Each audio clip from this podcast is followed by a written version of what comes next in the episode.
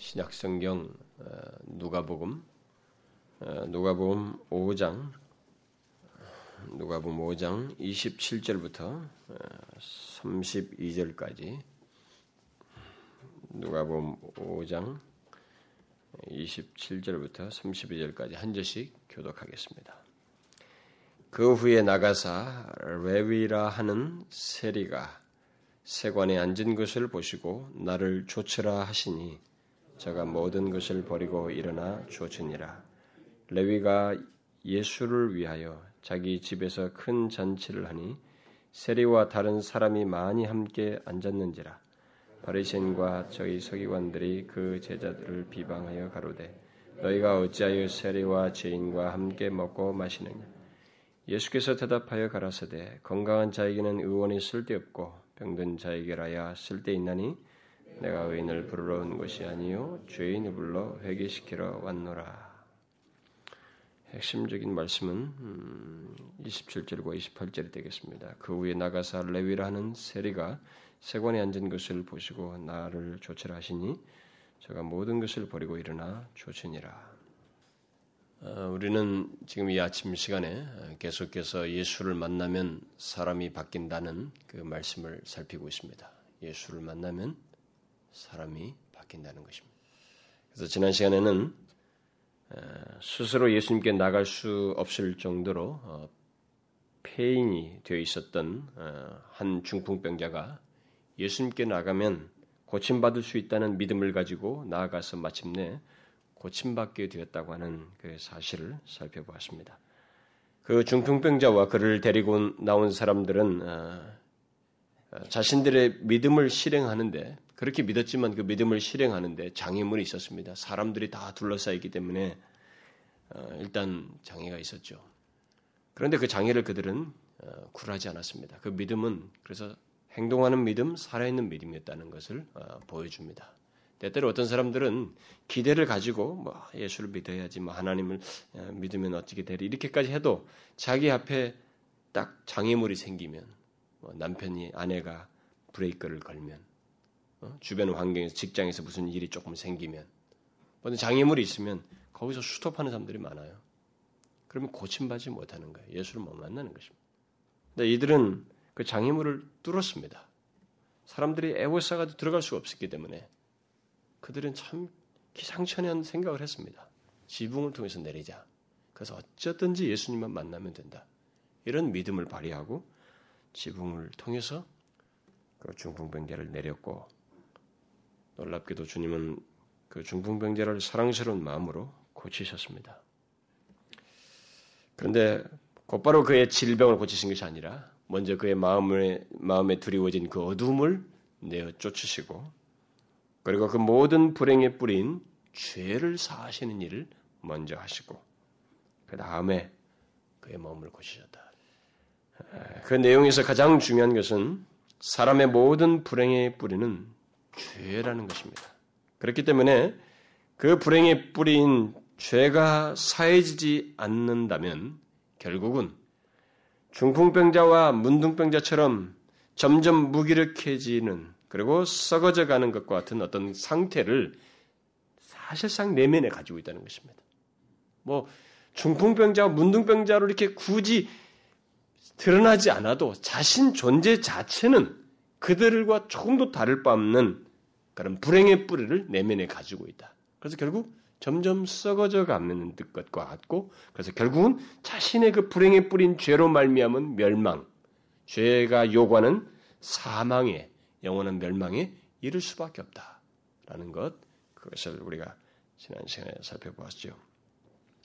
그래서 그런 사실을 알고 누구든지 예수님께서 자신을 고치실 줄을 믿고 자신의 몸을 내어 맡기면 그 심각한 불행의 뿌린 죄를 예수님은 사심으로써 그의 육신을 고치시는 것을 넘어서서 영원히 시비거리가 되는 이 사람의 운명의 영원한 문제거리가 되는 이 죄를 해결함으로써 영생을 얻게 하신다.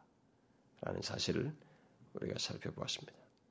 이 사실을 믿으시고 예수님께 자기를 내어 맡겨야 되는 것입니다. 계속해서 오늘은 예수를 만나서 고침받게 된 또 다른 사람을 통해서 탁월한 의사이신 예수님 그분을 우리가 또 생각해 보기를 원합니다. 오늘 본문에서 그 사람이 등장하죠. 예수를 만나서 고침받게 된 또 다른 한 사람. 그게 누구죠? 세리 마테라고 하는 사람입니다. 갑자기 그 병자들에 대해서 살피다가 이 세리 마테로 이게 마테 제자로 부름받기도 한 사람이죠. 예.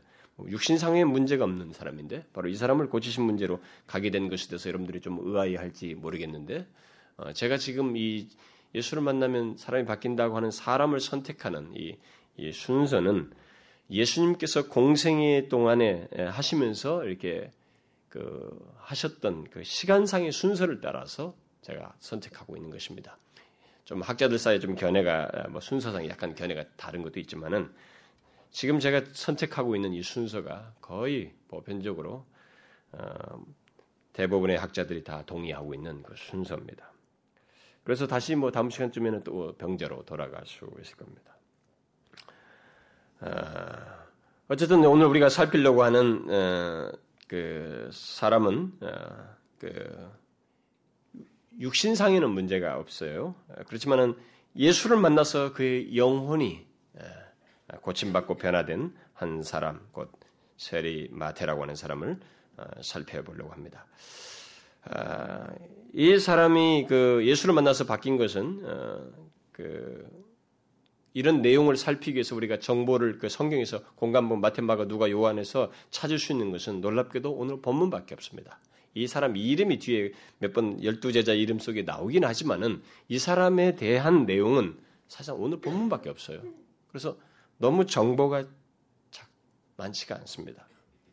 그러나 우리는 오늘 본문 내용 속에서 시사하고는 몇 가지 그 어, 어, 가능한 어떤 것을 충분히 생각할 수 있는 어떤 몇 가지 요점들이 이 본문에 있고 또 이 사람이 마태 복음이라고 하는 걸 썼다는 사실에서 마태 복음 우리가 그 사람 이름이 써서 마태 복음이라고 하죠. 그가 기록한 마태 복음서를 통해서 우리는 어, 이 사람이 어떤 사람이었고 또 어떻게 변화됐는지를 어, 충분히 생각해 볼 수 있습니다. 먼저 우리가 이 한 가지 사실을 먼저 언급할 것은 오늘 본문에 나와 있는 이 사건, 이 마태를 부르시고 마태가 고침받게 된 이 내용을 어, 마태, 마가, 누가 이 세 기자가 모두 공통적으로 기록하고 있습니다. 아, 그런데 어, 마가와 누가는 이 똑같은 사건, 똑같은 내용을 다 기록하고 있는데 마태라는 이름을 쓰지 않고 레위라고 이렇게 기록하고 있고 어, 마태만 어, 그 레위라는 이름을 일체 쓰지 않고 어, 마태다. 마태를 부르신 걸로 자기를 마태로 이렇게 어, 기록하고 있습니다. 어, 이런 내용은 아마 이, 이 사람의 이름이 어, 뭐두 두 개씩 있는 사람들이 많이 있었기 때문에 그때 당시도 두 개였을 가능성도 있고 또 레위였는데 어, 예수님께서 시몬을 베드로라고 개명시켜 준 것처럼 또 개명시켜 줬을 가능성도 있습니다. 왜냐하면 이 누가복음에 보면 여기는 레위라고 하는데 뒤에 두 번 더 한 번 뒤에 또 나오고 또 사도행전에 예, 열두 제자 거론할 때 누가가 다 기록한 건데 그 뒤에 기록할 때는 레위라는 이름을 쓰지 않고 마태라고 기록하고 있기 때문에 동일한 저자가 아, 그렇게 쓰고 있는 걸 보게 될 때 그럴 가능성도 있습니다. 어쨌든 그런 걸 좀 염두에 두고 어, 예, 오늘 우리가 살피려고 하는 이, 사람의 변화에 대해서 일반적으로 살피던 순서를 따라서 먼저 마태라는 사람이 어떤 사람이었고 어떤 사람이었는지 먼저 그걸 살피고 그 다음에 그가 어떻게 예수님 만나서 바뀌게 됐는지 예수님께서 그를 어떻게 고치셨는지를 이제 순서를 따라서 살펴보도록 하십시다. 앞에서 말한 대로 이 사람에 관한 기록이 오늘 본밖에 없기 때문에 그가 어떤 사람인지 살피는 것은 쉽지 않습니다. 아, 그러나 이 사람이 기록한 마태복음 같은 것을 염두에 두고 생각하면 우리는 어느 정도 이 사람이 어떤 사람인지를 생각해 볼 수 있습니다. 자, 먼저 우리는 이 사람의 이름이 레위라는 사실을 통해서 이 사람이 레위 지파에 속한 사람이었다고 하는 것을 생각해 볼 수 있습니다. 그러니까 레위 지파에 속한 정통 히브리였다는 것입니다. 여러분 아시죠? 그 바울이 자신 빌립보 3장에서 자신을 히브린 중에 히브린이다 이렇게 말했던 것은 그것은 당대 그 유대인들이 그것을 굉장히 프라이드를 가졌다는 것입니다. 그것이 정통성을 그들이 굉장히 중요시 여겼던 그들 사회 속에서 바로 그것을 시사하는 것이었고 그들의 자랑거리였다는 것을 말해줍니다. 바로 마태도 결국 그런 혈통상에 있어서는 정통성을 가지고 있는 사람이었다고 하는 것을 시사해 줍니다. 그런데 그에 대한 또 다른 정보는 이런 정통한 혈통과는 정반대의 모습의 삶을 어떤 직업을 가지고 있는 것을 보게 됩니다. 어떤 직업이에요? 세리입니다. 오늘 본문에 보면 세리예요. 여러분 성경 지식이 밝은 사람들은 에, 당시의 세리가 어떤 사람인지를 잘 알 것입니다. 당시 세리는 이스라엘 내에서 가장 멸시받는 사람이었고 죄인과 동의어로 쓰고 쓰였습니다. 세리하면 바로 죄인 이렇게 그들이 알고 있었습니다. 왜냐하면은 자신들의 지배국인 로마 제국으로부터 세금 징수권을 받아서 어, 로마에게 바쳐야 할 일정액을 지불하고 나머지는 자기 몫을 더 추가적으로 이 세금을 때려서 취해서 더 부도 얻을 수 있고 자기도 먹고 사는 이런 일. 여러분 우리가 일제 당시 그런 사람 한번 생각해 보십시오. 우리들의 그 사람에 대한 편견이 얼마나 하겠습니까? 그때 당대 이들이 그랬던 것입니다. 그래서 세리하면 아주 적대적인 감정을 당대 사람들이 다 가지고 있었습니다. 어, 물론 마태가 일했던 그 세관은 로마의 임명을 받은 영주 헤롯 안디바의 그 관할 지역 안에 있는 그 세관이었습니다. 그런 면에서 가깝게는 어, 헤롯 안디바의 관리였다고 말할 수 있습니다. 그러나 그 모든 것이 로마의 권한 아래서 주어지는 것이었기 때문에 결국 로마의 관리다라고 또 말할 수 있습니다. 이렇게 세리들이 어, 지배국들의 그 손이 되어서 자기 동족들로부터 세금을 징수하고 또 자기 목까지 챙기는 이런 음, 사실 때문에 당시 통념은 세리하면 매국노 그리고 아주 더러운 죄인 뭐 이렇게 다들 생각했습니다. 그래서 탈무드 같은 내용 속에는 어, 세리에게 거짓말하고 속이는 것은 의로운 일이다라고 말하기까지 했어요. 유대인들의 탈무드 속에 그들의 교훈집에 이렇게까지 말할 정도로 세리에 대해서 굉장한 적대감을 가지고 있었습니다. 그렇게 동족으로부터 철저하게 소외되고 그래서 심지어 회당, 성전에도 그들은 성전과 이런 회당에도 들어가지 못하겠습니다. 어, 들어가지 못하도록 그들이 막았어요. 얼마나 비참합니까? 정통 히브리인이 자기 동족을 배반하고 이방인의 앞잡이가 되었다. 이 사람의 실체예요. 우리는 이런, 우리는 이런 사실들 생각하게 될 때, 음, 아, 아, 이런 세리는 구제불능이다. 응? 그래서 이 동정할 만한 가치도 없는 사람이다. 이렇게 생각할 가능성이 있습니다. 그러나 예수님은 바로 그런 사람도 만나 주셨다는 것을 여기서 우리가 먼저 염두에 둬야 됩니다. 우리는 이런 사실들을 알고 사람을 직업이나 뭐 천한 직업이 어떻고 어떻고 하면서 이런 직업이나 그 사람이 과거가 어떠했느냐는 것을 가지고 그런 것을 따져서 전도 대상자를 삼거나 어? 저 사람은 얘도 믿을 가능성이 있냐 없나 이렇게 사람을 나누고 제외시키는 일을 해서는 안 된다는 것입니다. 저 자신에게도 이 편견이라고 성장하면서 생긴 이 편견이 잔류에 있어서 그런 것들을 쉽게 극복하는 게 어렵지만은 우리는 분명히 예수님에게서 배워야 됩니다. 이런 편견을 갖지 말아야 돼요. 그 다음 또 그에 관한 다른 정보는 그가 일했던 세관이 담에색으로 가는 담에색으로 가는 이 경로에 있었다는 사실에 비추어 볼때 어, 외국인들과 어느 정도 의사소통을 할 수 있어요. 뭐이 그 어, 호숫가에 있었기 때문에 거기서 들어오는 것들을 세금을 때리는 것도 했고 거기를 경유해서 가는 것도 했기 그래서 이 모든 것에서 볼 때 좀 외국인들에게도 어, 어, 의사소통을 할 수 있었을 것이라는 것을 생각해 볼수 있습니다. 그래서 당대 이 유대인들이 히브리 사람들이 아람 방언을 많이 썼는데 이 아람 방언을 의사소통으로 썼는데 아람 방언과 함께 당시 세계 공용어였던 헬란 말 같은 것도 어느 정도는 최소의 그런 것들은 할 수 있었을 거라고 생각할 수 있습니다. 또 로마 사람들의 말, 로마 말, 뭐 라틴 말이죠. 그것을 그것도 어느 정도는 했을 것이라고 생각해 볼 수 있습니다.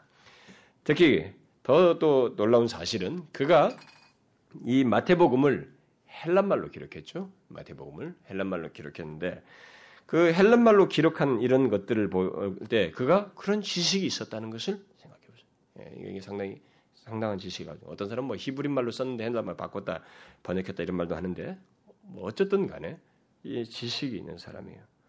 복음 게다가 이 그가 쓴 이 마태 복음서에 보게 되면 구약의 히브리 말들을 히브리 그 성경을 어, 자주 인용합니다. 이런 것을 보게 될 때 그는 히브리 말도 이해할 수 있었고 그것을 이렇게 어, 구사할 수 있는 그런 정도의 지식도 가지고 있었다는 사실을 추측해 볼 수 있습니다. 이런 사실들을 종합해 보면 그가 비록 자신이 믿고, 먹고 살기 위해서 동족을 배반하고 이렇게 그 그런 세리가 이방인의 세리가 되었지만은 상당히 이 사람이 지식인이었다는 것을 생각해 볼 수 있습니다. 당대로서는 그래도 나름대로 주변 환경에 이렇게 그 흐름을 따라서 이렇게 지식을 가지고 있었던 그런 사람이라는 것을 생각해 볼 수 있습니다. 그러나 그 어떤 사람인지에 대해서 말할 때 가장 중요한 내용은 지금까지 말한 그런 것이 아니고 더 중요한 내용은 그가 비록 자기 백성들을 등진자로 어, 여겨졌고 그래서 성전과 회당에도 들어가지 못하는 그런 제약을 받기는 했었지만 그것이 이유가 됐는지는 몰라도 그가 굉장히 종교적인 갈망을 가지고 있었다는 사실입니다. 그, 그러니까 자신의 영혼의 어떤 갈증을 이 사람이 가지고 있었고 그걸 해소하기를 원했다는 사실을 우리는 생각할 수 있습니다. 이것을 어떻게 알 수 있는가? 그것은 그가 후에 기록한 마태복음을 통해서 생각할 수 있습니다. 마태복음서를 보게 되면 마가, 누가, 요한이 구약을 인용한 그 구약을 인용한 것을 모두 합친 것보다도 더 많은 것을 이 사람이 구약을 인용했습니다. 마태는 세 사람의 다른 기자보다 더 구약에 밝았어요. 구약 성경을 굉장히 많이 인용합니다. 어떤 사람은 49번을 인용했다고 하는데 굉장히 많이 인용해요. 그 말은 마태가 구약 성경에 대한 지식이 상당했다는 것을 시사해 줍니다. 그것도 모세오경과 시편과 선지서 각 부분에서 다 인용하고 있는 걸 보게 될 때 구약 성경 전체적으로 이 사람이 지식을 가지고 있었다는 것을 말해 줍니다. 그것은 마태가 사람들에게 멸시를 받고 죄인 취급을 당하며 성전에도 들어갈 수 없는 사람으로 취급을 당하긴 했지만 그런 현실 속에서 이 사람은 종교적인 갈망을 가지고 그것을 해소할 길을 나름대로 모색하고 있었다는 것을 생각해 볼 수 있어요. 스스로 그래서 어디로 눈을 돌리냐면 성경으로 도, 눈을 돌린 것입니다. 구약 성경으로 눈을 돌린 거죠. 그래서 구약 성경을 그때 이미 탐독했을 가능성을 생각할 수 있습니다. 그의 그 같은 행동은 먹고 사는 것을 먹고 사는 문제는 해결했지만 사람들로부터 소외된 채 마음이 공허했던 그 자신 그런 그리고 영혼의 그런 갈망 이것을 해결하기 위해서 뭔가 나름대로 노력하는 가운데서 성경 지식을 구약에 있는 성경 지식을 어, 습득했고 그런 수고를 나름대로 하고 있었다는 사실을 어, 말해주는 것입니다. 그런 가운데서 이 사람은 예수님에 대한 소문을 듣고 있었던 것입니다. 제가 여러분들이 이런 배경 설명을 해야만이 이 사람을 이해할 수 있기 때문에 이런 걸 하는 것입니다. 제가 항상 말씀을 전할 때마다 조금만 배경 설명을 하고 조금만 뭐 어려운 듯 하면 딴청 피우다가 그러다가 개인적으로 또 은혜스러운 얘기면 그때부터 눈에 반짝 뜨는 아, 제발 좀 그러지 않았으면 좋겠어요. 아, 뭐 조금만 설명하면 막 딴청을 펴요 왜? 뭐 그걸 알아야 그 뒤에 말씀이 자기에게 설득력이 있게 되 다가오는데 그런 얘기만 하면 못 들은 채 하려고 그래요 왜? 왜 그렇습니까? 왜 이렇게 산만합니까? 이것을 알아야 됩니다. 어떤 사람이냐는 거예요. 어떤 사람에서 어떻게 바뀌었느냐는 거예요. 이런 수고를 이 사람이 하다가 예수님에 대한 소문을 들었던 것입니다. 특히 그가 일하는 세관이 갈릴리 호숫가 입구에 있었기 때문에 그는 예수님의 초기 활동 무대였던 이 활동 무대가 그 근처에 있거든요. 가버나움과 이 갈릴리 근처에. 그 초기 활동 무대였던 그곳으로부터 일어난 일들을 자주 들을 수 있었던 것입니다. 이게 모든 것이 다 사실적인 얘기예요. 가능한 얘기입니다. 그리고 소문이 파다했다고 우리 앞에서 이미 마태복음 4장에서도 봤기 때문에 다 퍼져 다 들었던 것입니다. 그래서 그는 예수님에 관한 소문과 함께 우리가 더 한 추측을 해본다면 자신이 읽은 구약 성경과 비교하는 일도 했을 가능성이 있어요. 했을 가능성이 있습니다. 이런 짐작이 가능한 것은 어, 마태가 후에 마가, 누가, 요한이 전혀 사용하지 않는 그런 표현을 그의 마태복음에서 자꾸 씁니다. 예수 그리스도께서 무엇을 이루셨다. 어, 무엇을 이루셨다. 어떤 것을 이루셨다거나 이런 표현을 아주 많이 써요. 마태복음을 보게 되면 무엇을 이루려 함이니라라는 말이 무려 아홉 번이나 나와요. 그것이 직접적 성취라고 하는 사실에서 아홉 번 나오는 거예요. 그런데 구약이 구약의 말씀을 인용한 것은 아까 말한 것처럼 49번이나 나오는 거죠. 근데 이루려 함이니라 무엇을 이루려 함이니라는 이런 말은 오직 마태만 쓰고 있어요. 마가 누가 요한은 이런 말을 쓰지 않고 있습니다. 놀랍게도 마태만 이 말을 쓰고 있어요. 그러니까 이런 사실은 마태에게 이게 굉장히 놀라운 사실이었다는 거죠. 모든 것이 구약의 말씀들이 다 이루어지고 있다는 사실을 이 사람이 발견한 것이 굉장히 놀라운 사실이었다는 거예요. 그래서 그는 구약에 이렇게 예언됐다는 말을 무려 또 40번이나 하게 됩니다. 40번 정도로 언급해요. 그야말로 마태는 예수님께서 태어나신 것에서부터 부활하신 것, 부활하신 것까지 모두 구약 성경에 예언되고 있다는 사실을 발견하게 된 거예요. 그걸, 그것을 굉장히 크게 강조하는 거 보면 이 사람에게서 이게 처음부터 예수님을 만나기 전부터 아마 이런 것들이 이 사람에게는 큰 인상 깊은 내용으로 남았던 것 같습니다. 최소한 그가 예수님 만나기 이전만 해도 그는 예수님께서 병자를 낫게 하고 귀신을 내어 쫓으며 기적을 행하신 그런 사실을 들으면서 예수님은 예사로운 분이 아니시라고 하는 것을 그리고 메시아라는 이런 소문들이 과연 사실일 가능성이 높다는 것을 충분히 생각했을 거예요. 얼마든지 생각했을 것입니다. 그리고 그런 생각은 사회로부터 소외당하고 있는 이 마태의 입장에서 어, 볼 때는 아, 그분을 만나고 싶다. 응? 그분을 만나고 싶다고 하는 생각을 더욱 갖게 했을 것입니다. 다시 말해서 그의 종교적인 갈망과 영혼의 갈증은 들려오는 소문의 주인공인 예수님을 만나고 싶은 갈망으로 바뀌게 했을 것이다. 라는 것입니다. 오늘 본문은 바로 그런 갈망을 가진 마태에게 예수님께 다가오셨고, 그래서 그의 그 다가오신 것에 대해서 이 사람이 반응한 내용을 말해주고 있는 것입니다. 그래서 이런 배경을 먼저 알아야만이 오늘 본문이 이해가 돼요. 그렇지 않으면 본문이 이해가 안 됩니다. 이 마태 처음 만난 자리거든요. 처음 만나서 이렇게 말씀하시는 거예요. 자, 이런 배경 속에서 예수님께서 마태에게 지금 다가오셨습니다. 아, 사람들은 에, 마태를 생각하면 세례를 생각하지, 어, 그가 그 뭐 통념 편견을 따라서 이 매국노, 죄인, 그래서 상종하지 못할 사람 이렇게 소외시켰지 그 예수님처럼 태도를 취하지 않았거든요. 근데 예수님이 지금 다가오신 것입니다. 자, 이런 배경을 염두에 두고 예수님께서 사회에서 멸시받고 죄인 취급받은 사람, 그러나 종교적인 갈망과 영혼의 갈증을 가진 마태라는 사람을 어떻게 고치시는지를 우리가 좀 더 구체적으로 살펴볼 수 있겠습니다. 과연 이 사람을 어떻게 고치시는가? 자, 예수님께서 이 사람을 고치시기 위해서 제일 먼저 하신 일이 있습니다. 그게 뭐예요? 응? 너무 성급하게 갈 일이 없어요. 여러분들은 이 성경에서 볼 때 뭘 제일 먼저 찾으시겠습니까? 응? 성경에는 안 나와 있어요. 그것은 세관에 앉아 있는 세리 이 마테라고 하는 사람에게 예수님께서 다가가셨다는 것입니다. 마가와 마태는 지나가시다가 세관에 있는 걸 보신 것으로 이렇게 묘사되어 있어요. 그러나 성경 자체를 보게 되면 주님은 이 시점에 그를 부를 계획을 가지고 있었고 마음 품으셨던 분이에요. 그렇지 않고는 그를 제자로 삼을 리가 없어요. 그러니까 중요한 것은 예수님께서 세관에 앉아 있는 이 세리 마태에게 다가가신 것 이것이 여기서 이 사람을 고치는 예수님의 첫 번째 행동이라는 것을 생각해야 됩니다.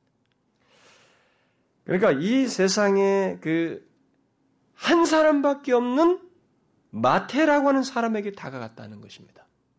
이걸 생각하셔야 돼요. 널리 있는 사람에게 간 게 아니고 지금 이 순간은 마태라고 하는 유일한 그 한 사람, 마태라고 하는 그 자신, 그 존재를 놓고 보면 바로 그 한 사람에게 예수님께서 다가가셨다는 것입니다. 예수님께서 어떤 사람을 고치시고 구원해 주시는 일은 절대로 우연한 일이 아닙니다. 우연하게 어떤 일이 벌어지지 않아요. 모두 그가 원하시는 그 사람에게 자신이 직접 마음에 원하시고 뜻하셔서 다가가시고 고치시고 구원하시지 뭐 우연하게 어떤 사람들이 구원한다 이러지 않아요. 그런 일은 없습니다. 그래서 이것은 마태라고 하는 한 존재에게 예수님께서 지금 다가가신 거예요. 그래서 고침받은 사람들의 입장에서 말하면은 바로 나에게 예수님이 오신 거예요. 당신에게가 아니라 바로 나에게 예수님이 다가오신 것입니다. 이것이 고침받게 되는 첫 계기입니다. 예수님은 마태에게 그러하셨어요. 그런데 예수님께서 마태에게 다가가신 것은 당시로서는 상당히 파격적인 행동입니다. 앞에서도 얘기했다시피 왜냐하면 당시 사람들이 그를 죄인 취급하며 다가가지 않았기 때문에 많은 편견들로 사람, 이 사람을 제약하고 있었기 때문에 그런데 예수님은 사람들의 통념이나 편견을 따라서 그에게 그를 대하시지 않았어요. 그에게 다가간 것이 아닙니다. 어떤 사람은 이것이 뭐 그리 대단한가라고 말할지 모르겠습니다만은 이것은 예수님께서 사람을 고치시고 구원하시는 데 있어서 취하시는 아주 놀라운 방식이에요. 은혜로운 태도를 말해주는 아주 중요한 내용입니다. 그저 다른 사람들이 가까이 하지 않은 사람에게 가까이 했다는 것 이상의 아주 중요한 내용을 내포하고 있습니다. 그게 뭐냐면, 그게 뭡니까? 사람들은 마태를 생각하면 세리 이렇게 생각했어요. 그리고 마가나 이 여기 누가를 보게 되면은 여기도 셀이라고 그러죠. 마 같은 경우는 알페오의 아들 이렇게 했습니다. 사람들은 이 사람 하면 어, 알페오 아들 셀이 이렇게 생각했습니다. 근데 예수님은 그런 것들을 다 알고 계시긴 했지만은 그런 것에 의해서 마태에게 찾아간 게 아니고 마태라고 하는 한 사람, 이 유일한 존재에게 다가가신 거예요.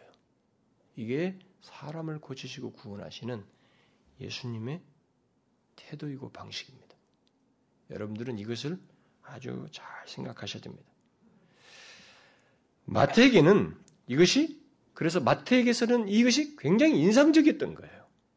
그래서 마가와 누가는 예수님께서 마태에게 처음, 처음 다가오신 이 내용을 기록할 때 당시 사람들의 일반적인 인식을 따라서 다시 말해서 일반적으로 사람들이 특징 지우는 그 구별 방식을 따라서 알페오의 아들 레위 또는 레위라는 세리 이렇게 소개를 하고 있습니다만은 마태는 예수님께서 자기에게 다가오신 것을 기록하는 그 내용 속에서 세리나 알페의 아들이나 이런 말을 쓰지 않아요. 사람들에게 통념적으로 알려지고 있는 레위 이런 말을 쓰지 않고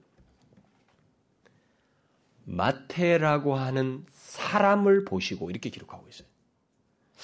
여러분들은 그게 뭐가 대단합니까?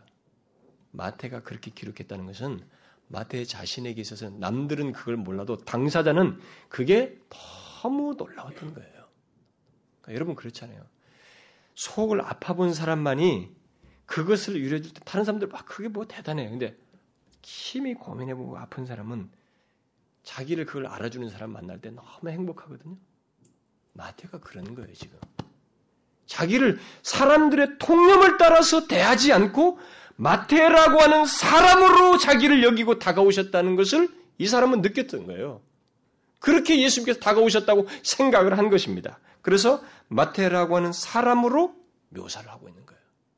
그러니까 자신을 오직 한 사람 또는 한 존재, 그러나 그 존재가 마태라고 하는 존재로 아시고 자신에게 다가오셨다. 라고 하는 것을 마태는 보았습니다. 사람들에게 멸시받고 소외되고 있는 마태 입장에서 볼 때 예수님의 그 같은 행동은 너무나 특별한 행동이고 은혜로운 행동이었던 것입니다. 이 사람에게는 잊을 수 없었던 거예요. 그래서 그는 예수께서 마테라 하는 사람이 세관에 앉은 것을 보시고 라고 마태복음 9장에 기록했어요. 여러분 예수님께서 누군가를 고치시고 구원하실 때 어떻게 하시는지 이것을 통해서 보셔야 됩니다. 예수님은 우리들이 누구의 자녀이며 직업이 무엇이며 어떤 배경을 가지고 또 어떻게 살아왔는지를 다 알고 계십니다. 그런데 주님은 자신이 고치시고 구원할 대상에게 다가가실 때 그의 생각을 지배하고 있는 것은 이런 세상의 통념이 아니에요. 세상의 통념이 아닙니다. 이 세상의 구별 방식이 아닙니다. 우리가 부자냐, 가난하냐, 지위가 높으냐, 낮으냐, 엘리트냐, 무식자냐, 가정 환경이 좋으냐, 나쁘냐, 그의 직업이 높은 고위 공직자냐, 아니면 품팔이냐, 또 사람들이 좋아하는 사람이냐, 싫어하는 사람이냐, 이런 것에 개의치 않습니다. 그런 것에 의해서 지배받지 않아요. 그의 생각을 지배하는 것은 오직 마테라는 마테라고 하는 한 사람, 바로 그 유일 독특한 그 존재를 생각하시고 다가가셔요. 제가 여러분들에게 항상 얘기하는 겁니다. 여러분과 저 중 우리 중에 똑같은 존재는 아무도 없어요. 인류 역사가 시작한 이래 지금까지 나와 동일한 인격체에는 존재는 아무도 없었고 후에도 없습니다. 여러분 유일한 사람으로서 이 세상에 들어왔다가 이 세상에 떠나요. 바로 그 대상으로 여기신 거예요, 예수님께서. 그 사람들은 이상해요. 이 세상에 뭐 인간이 많구나. 아, 저 사람들은 다 세례들이고 더러운 사람들이고 저 사람들은 무슨 나쁜 놈들이고 이게 우리는 뭘 따라서 사람들을 구분하는데 그런 통념 구분을 가지고 마태에게 오지 않았어요. 한 사람 마태라고 이름은 마태인데 그러나 그 존재 유일한 한 존재에게 다가오신 거예요.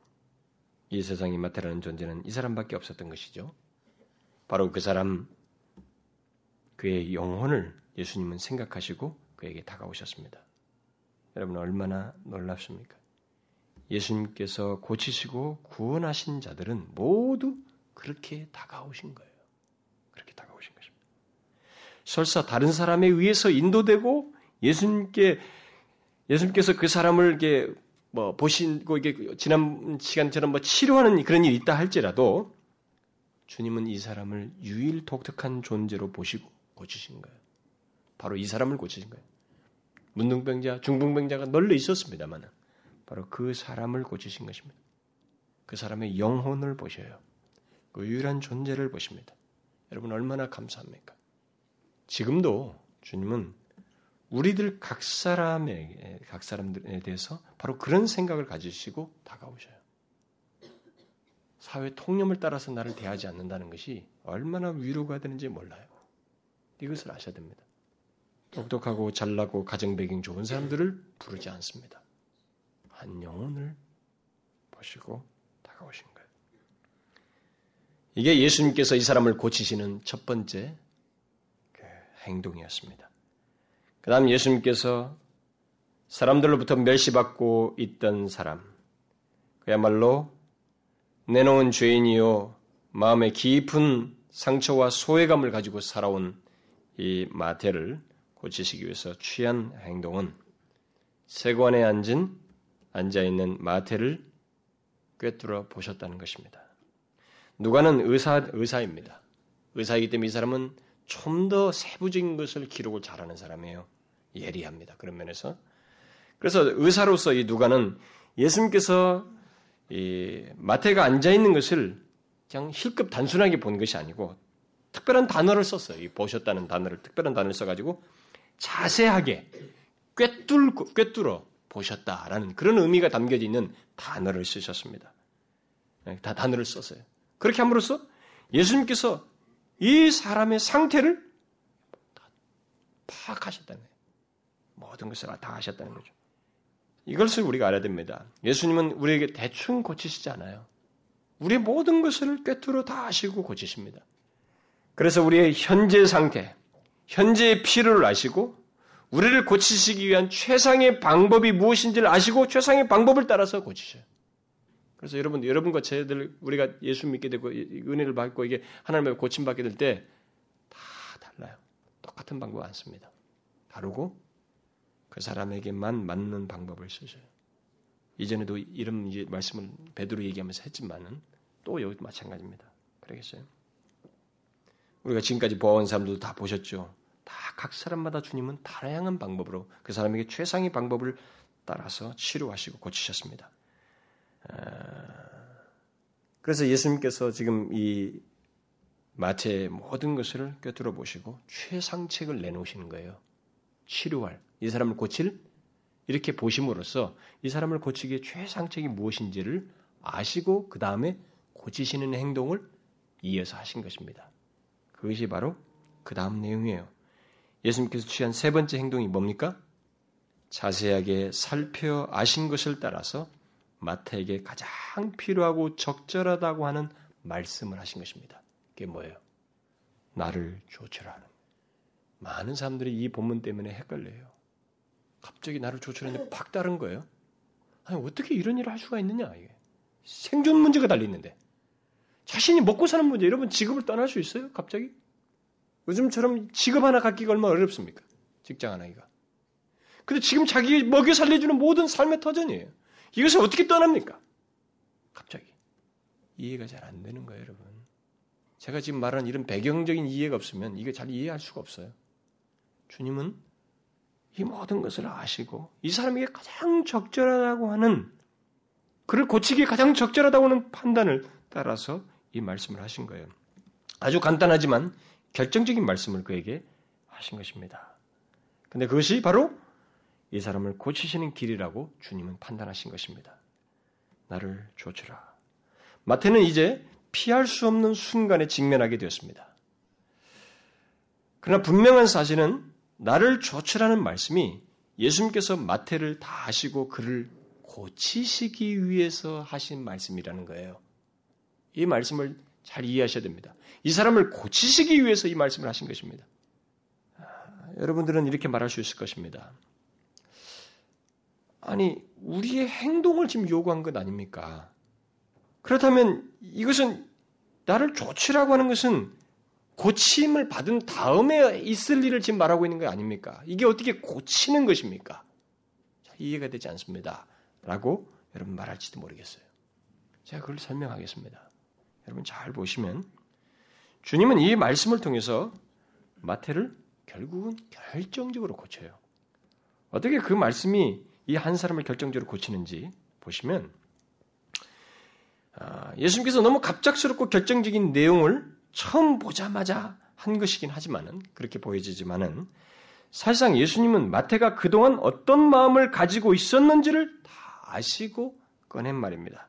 그래서 그에게 필요한 것은 이제 예수님을 조칠 것인지를 결정하는 문제만 남아있다고 판단하신 거예요. 왜냐하면 그는 그동안 앞에서 말한 것처럼 이 갈릴리 호수가 입구에 있으면서 예수님에 대해서 소문을 듣고 소외된 자신으로서는 그분을 만나고 싶어 했고 구약 성경을 읽어왔고 예수님에 대한 모든 소문 속에서 그분을 만나면 좀 이 소외감에서 벗어날 것이라는 이 영혼의 갈증이 해소될 것이라는 기대를 가지고 있는 사람이었거든요. 그런 사람이었어요. 그것이 아니면 이렇게 반응할 수가 없어요. 종교적인 갈망과 영혼의 갈증을 가지고 있었던 사람입니다. 특히 예수님께서 소외된 사람들을 고치신다는 사실을 어? 다 소문을 들었습니다. 그런 것을 통해서 그는 자기 같은 사람도 예수님 만나면 어떤 전환이 올 것이라고 하는 기대를 가지고 있었을 게 뻔해요. 그래서 그는 진실로 예수를 만나고 싶어 했습니다. 특히 예수님의 이 초기 활동 무대인 이곳에서 들려오는 소문들은 너무 자신을 더 절박하게 했습니다. 그 사람, 그분을 만나고 싶어 하는. 그런데 그것이 현실로 다가왔어요, 갑자기. 그분이 다가오신 겁니다, 자기에게. 마침내 자기 앞에 나타나셨어요. 그리고 나를 조치라고 하셨습니다. 그러면 그에게 이제 필요한 게 뭐겠어요? 뭐겠습니까? 그 사람은 예수님이 다가오셨을 때, 다가오신 사실만으로도 예수님께 말하고 싶은 것도 많을 거예요. 어? 그동안에 자기에게 있는 소외감이 있었고 남들에게 죄인 취급 받지만 자기는 사실상 종교적인 열망을 가지고 있다는 것들도 말하고 싶을 것이고 뭔가 말하고 싶은 것이 많이 있었을 거예요. 그리고 동시에 갈등도 생겼을 겁니다. 왜냐하면 자기의 이 경제적인 기반이 다 무너지거든요. 손실이 있을 것이기 때문에 이것을 놓는다는 것이 쉽지 않다는 것에서 어떤 갈등도 분명히 생겼을 것입니다. 그런데 마태는 예수님께서 자기에게 다가오셔서 나를 조치라고 하셨다는 이 사실 자체에서 마음이 열렸고 무너지고 있었어요. 이 자체가 이 사람을 다루고 있는 내용이었습니다. 그래서 이 말씀은 나를 조쳐라 라는 이 말씀은 예수님에 대한 마음이 열려있지 않은 사람은 누구도 못 받아들여요. 아, 받아들일 수 없습니다. 그것은. 어디 무슨 돌을 닦는다고 하면서 어디 뭐 돌을 닦는 사람 따라가는 것처럼 이 말씀을 이해하면 안 됩니다. 그런 일이 불가능해요. 이런 것이 먼저 있어야 되는 것입니다. 그분을 만나고 싶은 가운데서 이런 일을 마음이 무너진 것입니다. 그리고 이제 진실로 예수님을 따를 것인지 이제 결정을 해야만 하는 것입니다. 여러분 마태에게 그 말씀이 나를 조출하는 이 말씀이 이런 상황에서 싫었을까요? 한번 생각해 봐요. 싫었을까요?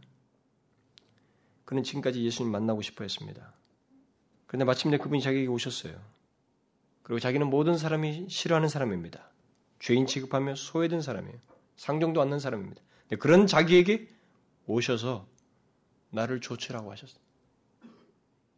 첫 마디가 너의 문제가 이것이구나. 너는 이 더러운 죄를 더 이상 하면 안 된다. 이렇게 문제거를 지적한 것도 아니에요. 또 나를 따르려면 이렇게 이렇게 해야 된다라고 말한 것도 아닙니다.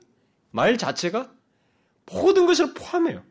나를 조치라는 말 속에 마태의 말하고 싶은 것과 자신의 갈등과 이런 것들을 다 마치 인정해주고 그럼에도 불구하고 따라오라고 하시는 말씀으로 내포되어 있는 것입니다. 그렇죠? 따지고 있질 않아요, 지금.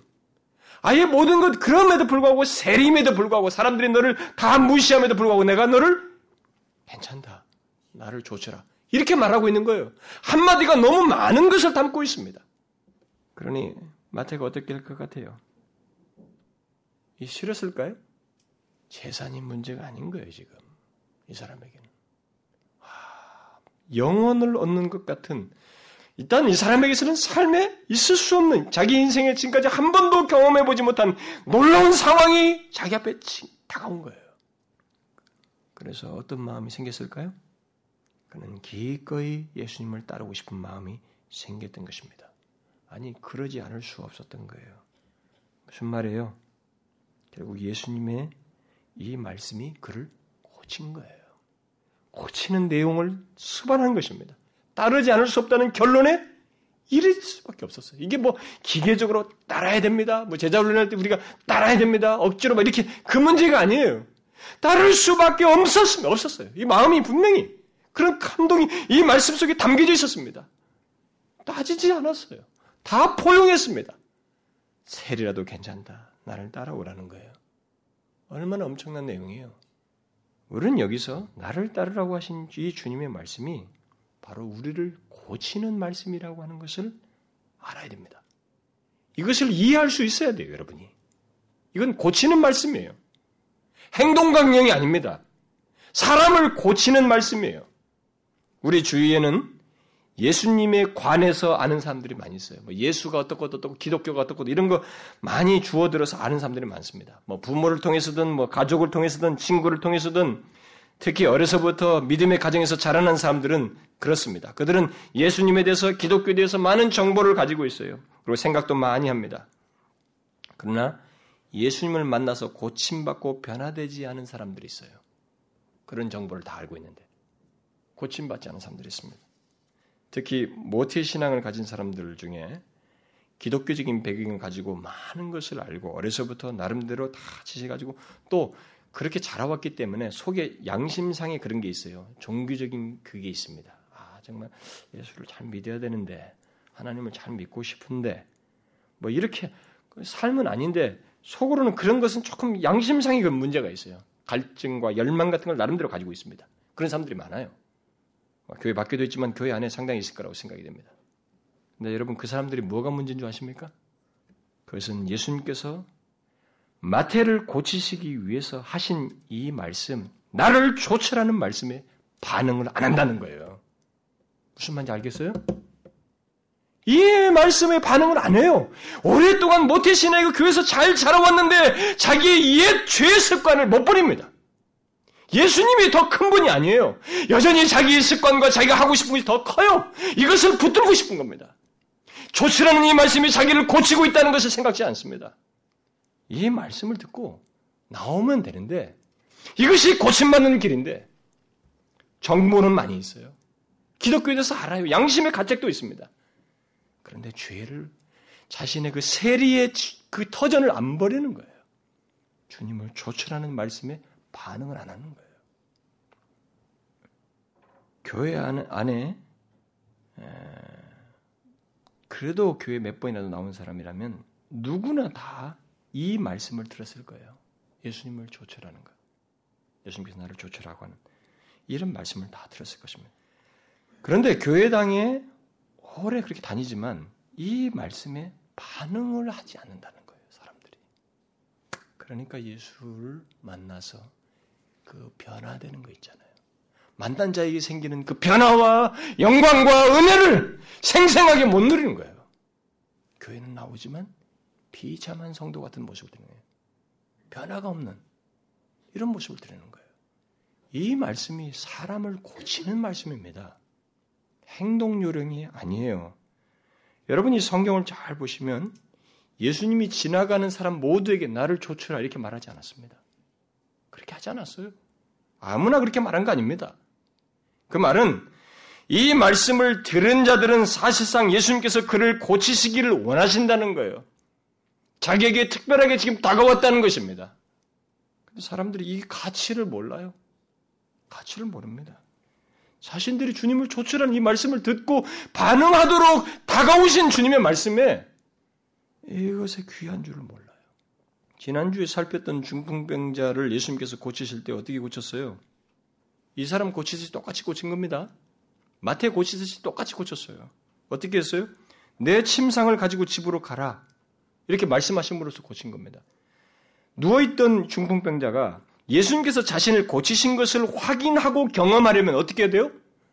진짜로 나를, 나를 일으킬 수 있을까? 정말일까? 누워 있어야 되겠습니까? 그 말씀을 믿고 일어나는 거예요. 그리고 침상을 들고 가는 것입니다. 실제로 갔어요, 안 갔어요? 갔지 않습니까? 그겁니다. 진짜로 주님을 따라서 주님과 함께 동행하는 것, 나를 좇는 것에는 많은 내용이 내포되어 있어요. 주님의 단순 명령이 아닙니다. 뭐 우리를 억지로 멀리 시키는 게 아니에요. 그 말 속에는 이제 새로운 영역으로 들어오는 거예요.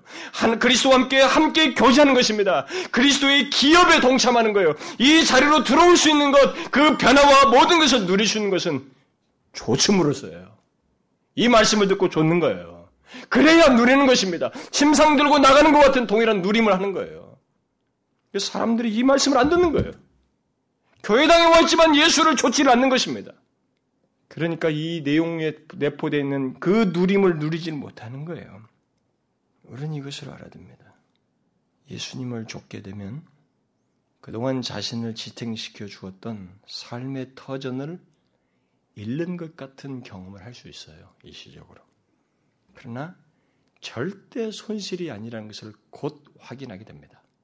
왜냐하면 우리가 좇는 그분은 우리가 중요시 여기는 것의 창조자이시고 주실 수 있는 분이시고 더 나은 것을 제시하는 분이시기 때문에 그리고 특별히 그분과 교제하며 그분의 영원한 기업에 들어가는 것이기 때문에 절대로 손실이 아니에요. 그런데 이 말씀에 반응을 안 하는 거예요, 사람들이. 이걸 하면 예수님을 조치면 손실한다고 자꾸 생각해요. 여러분 잘 아셔야 됩니다. 나를 조치라는 말씀은 결국 우리를 고치시는 말씀이며 우리에게 새로운 복된 영역으로 이끄는 말씀이에요. 이끄는 말씀입니다. 그러므로 그 말씀대로 예수님을 조치면 고침받게 되는 것은 물론이고 고침받은 자로서 누리는 거예요. 삶을 새로운 삶을 살게 되는 것입니다. 나를 조출하는 이 말씀이 이 말씀에 마태가 어떻게 했, 반응했어요? 그리고 결국 어떻게 됐습니까? 마태는 그 말씀을 듣고 안드레나 나다넬처럼 말을 하지 않았습니다. 아마 말이 안 나왔을지도 몰라요.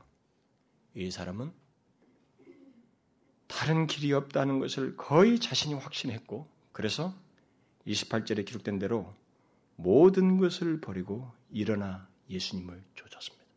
행동으로 보였어요. 말로 반문하지 않았습니다. 모든 것을 버리고 일어나 예수님을 쫓았습니다. 분명히 갈등이 자신 안에 있었을 터인데 그는 기꺼이 모든 것을 버리고 예수님을 쫓았습니다. 그것 자체가 그가 고침받은 고침받았다고 하는 증거이기도 합니다. 그러나 더 중요한 증거는 그가 그 다음에 행한 행동 속에서 드러나게 됩니다. 뭐요? 예수님을 만나서 고침받게 된 마태가 그 뒤에 보인 증거가 뭡니까? 예수님을 위하여 자기 집에 큰 잔치를 베풀고 자기와 같은 사람들을 다 초청했어요. 오늘날로 말하면 전도를 위한 초청 잔치를 베푼 것입니다. 특히 그는 자기와 같은 세리와 다른 사람들을 불렀어요. 이것은 단순하게 어떤 사람들을 은혜 받으니까 다른 사람들을 전도했다, 데려왔다 이 문제가 아니에요. 마태에게는 조금 다른 의미가 있습니다. 마태에게는 좀 다른 의미가 있어요.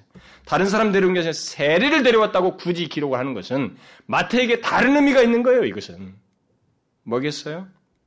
마태는 생각한 것입니다. 예수님께서 자신을 모든 사회 통념대로 취급하지 않고 한 사람으로 보셨다는 것을 염두에 두고 세상이 멸시하는 세리를 할지라도 주님은 내가 데려올 때 이 세리를 그렇게 자기처럼 대할 것이라고 하는 믿음을 가지고 이들을 다 불러온 거예요. 예수님의 시각을 반영한 것입니다. 이것은 우리가 사람을 하나님께로 이끌 때, 전도할 때 가져야 할 아주 놀라운 중요한 사실이에요. 예수님의 시각을 가지고 사람을 초청해야지 사회 통념을 가지고 초청하면 안 됩니다. 마태는 믿었어요. 예수님은 자기와 같은 자, 곧 죄인들을 위해서 오신 분이시라는 것을.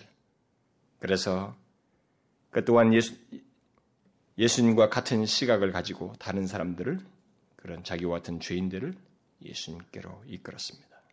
이것을 바리새인들과 서기관들이 힐난하죠. 예전에는 성경 지식이 많이 있었지만 예수님을 조춤으로써 고침받은 경험이 없기 때문에 이런 행동을 이해하지 못하는 거예요. 여러분 은혜의 영역 안에는 들어오지 않으면 모든 것이 이상해 보여요. 이해가 안 됩니다. 저 예수쟁이들 미쳤구나. 이렇게 안 들어봐서 그래요. 은혜를 모르니까 그러는 거예요. 이해가 안 되는 거예요. 그래서 바리새인과 서기관들이 이해는 못한 것입니다. 그래서 예수님께서 세리와 죄인들과 함께 먹고 마신다고 힐난한 것입니다. 그때 예수님께서 아주 유명한 말씀, 너무나 복된 말씀을 하셨죠. 건강한 자에게는 의원이 건강한 자에게 뭐 의사가 필요 있겠어요? 건강한 자에게는 의사가 쓸데없고 병든 자에게라야 쓸데 있나니 내가 의인을 부르러 온 것이 아니요 죄인을 불러 회개시키러 왔노라. 이 말씀을 통해서 예수님께서 무슨 일을 하고 있어요? 마태의 행동이 옳다고 인정해 주는 거예요. 마태가 지금 세리와 다른 사람들을 데려온 것이 옳다라고 인정해 주고 있는 거예요. 마태가 얼마나 기뻤을까요? 얼마나 기뻤을까요? 자기와 같은 자를 고치시기 위해서 오신 의사라고 하는 이 말씀을 들었을 때 마태는 분명히 기뻤을 것입니다. 우리도 이런 이런 사실에서 좀 기쁨이 있어야 돼요. 자신을 생각하면서 다 나 같은 사람을 위해서 오셨다고 하는 것 때문에 좀 기쁨과 감사함이 있어야 되는 것입니다. 예수님은 건강한 자를 위해서 오지 않았어요. 나는 뭐 특별하게 자기를 잘난 체하고 나는 뭐 그렇게 죄인도 아니고 뭐 고침받을 것이 없다. 이런 사람들에게는 예수님이 고칠 게 진짜 없어요. 안 고쳐준다고요. 죄인이라는 것을 알고 어찌할 줄을 모르고 주님을 찾는 자에게 주님은 고치신다. 여기서 병든 자를 고치신다는 것을 예수님은 죄인을 불러 회개시키는 것이다라고 말을 해주고 있습니다. 그러니까 누가 회개하는 것은 바로 예수님께서 고치시는 거예요. 어떤 사람이 진실로 회개하는 것은 저절로 되는 거 아닙니다. 하나님의 행동이에요. 결국 예수님께서 고치셔서 되는 거예요. 그래서 지금도 예수님은 그 일을 하시는 것입니다. 병든 자, 곧 나는 죄인이라고 생각하는 사람들을 주님은 불러서 회개시키시고 그들의 영혼을 고치십니다. 마태는 예수님께서 이런 목적으로 오신 것을 자신을 통해서 보았고 또 자기와 같은 자들을 예수님께 이끌므로써 그것을 드러내었습니다. 이것이 고침받은 자의 증거예요. 고침받은 자는 자기와 같은 자들을 예수님께로 이끄는 것입니다. 자기처럼 고통하고 어려움 당하는 자를 예수님께로 이끄는 거예요. 그런데 마태의 변화를 말해주는 가장 중요한 증거는 그가 후에 마태복음을 썼다는 사실입니다. 무엇을 기록했어요, 마태복음에? 예수님의 많은 행적들을 기록하면서 바로 그분이 구약의 예언된 그분이라고 증명합니다. 바로 그분이 구약에 예언된 그분이며 우리를 죄에서 구속하기 위해서 오신 하나님 나라의 왕이다 이렇게 말해요. 마태복음 읽어보시면 하나님 나라, 하늘 나라. 예수 그리스도를 왕으로 출생도 왕으로 나신이라고 그래요. 이 사람은 유대인들에게 쓰기 위해서 이 마태를 썼거든요. 유대인들에게 전가하기 위해서. 바로 이분은 우리를 구원하시기 위해서 오신 하나님의 아들이시며 왕이시요 하나님 나라의 왕이시다. 그걸 증거합니다. 얼마나 놀라운 변화예요? 국가와 사회가 낙인 찍은 죄인 이 세리마태가 오고 오는 모든 세대 사람들에게 예수님을 그렇게 증거해 주고 있는 것입니다. 구전에 따르면 그는 유대 땅과 해외에서 유대인들을 대상으로 복음을 전하다가 나무 기둥에 묶여서 화형당했다고 합니다. 그는 그야말로 끝까지 예수님을 쫓았던 것입니다. 그리고 계시록에 영원한 기업을 소유한 자로 그의 이름이 기록되어 있습니다. 결국 세관에 앉아 있는 한 사람이 예수님 만나서 얼마나 큰 변화를 경험했어요? 완전히 달라졌습니다. 예수를 만나면 이렇게 바뀌는 것입니다. 이렇게 바뀌어요. 예수를 만나. 예수를 만나는 둥 마는 둥 하니까 안 바뀌는 거예요. 좋질 않으니까. 예수님을 진실로 알고 인격적으로 그분을 신뢰하고 자신을 내어 맡기고 좋지라고 하는 것에 따라 좋치면 이렇게 바뀌는 것입니다.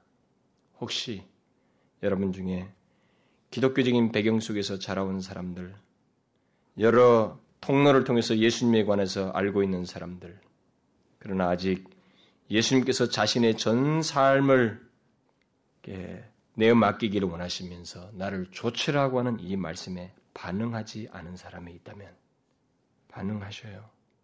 나를 조치라는 이 말씀에 이 말씀 앞에 직면해서 고민하시고 반응하셔요. 믿음으로. 그 과정은 여러분들이 고침받는 내용입니다. 잘 생각해 보세요. 기독교에 대해서, 예수에 대해서, 구원에 대해서, 신앙에 대해서 많은 지식을 가지고 있어도 예수님을 좇지 아니하면 그 사람은 고침받은 사람이라고 말할 수 없습니다. 나, 나를 조치라는 예수님의 말씀에 반응함으로써만 고침받게 됩니다. 나를 조치라는 이 말씀을 듣게 된 것도 쉬운 것 아니에요. 여러분 길거리 지나는 사람들에게 이 말이 전해지지 않습니다. 여러분들에게 이 말씀이 전해지면 그것도 귀하게 다가오신 거예요. 기회를 주시고 있는 겁니다. 이제 이 말씀을 듣고 진실로 주님을 조칠 것인지 여러분들이 결정을 하셔야 돼요. 반응하셔야 된다고. 나를 조치라는 것은 희생과 포기만을 말하는 거 아닙니다. 그것은 주님과 교제하게 되고 주님의 기업에 동참한다는 중요한 의미가 있습니다. 이것을 아시고 나를 조치라는 주님의 말씀에 반응을 하셔요. 여러분 반응하셔야 됩니다. 여러분들이 아무리 종교성이 많고 성경과 예수님에 대해서 많은 지식이 있어도 또 모태 신앙이어도 예수님을 좋지 않은 자는 아직까지 그를 만난 자가 아니며 고침받은 자가 아닙니다. 예수님을 좋지 않은 자는 예수님을 만난 자가 아니에요. 여러분, 더 이상 머뭇거리지 마십시오. 구원에 대해서 기독교에 대해서 지식을 가지고 지식 가지고 장난치지 말고 그거 가지고 마음으로 이렇게 생각만 하지 마시고 논쟁과 의심과 방황을 다 버리고 예수님을 조치세요.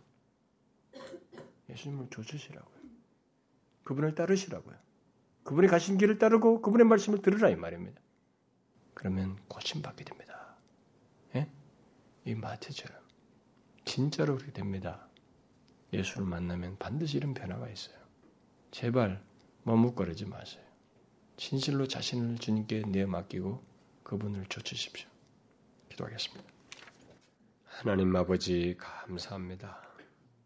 우리를 이 세상의 편견대로 대하지 아니시고 이 세상에서 흔히 사람을 구별하듯이 그렇게 우리를 구별하지 않으시고 유일한 존재로 아시고 나의 모든 허물과 문제와 배경을 다 알매도 불구하고 고침받아야 할 한 사람, 유일한 한 사람으로 하시고 다가오셔서 가장 필요로 하는 피할 수 없이 직면해야 하는 이 문제, 주님을 좇을 것인가 말 것인가를 말씀하시며 결국 우리에게 생명의 길로 인도하시기를 원하시는 하나님.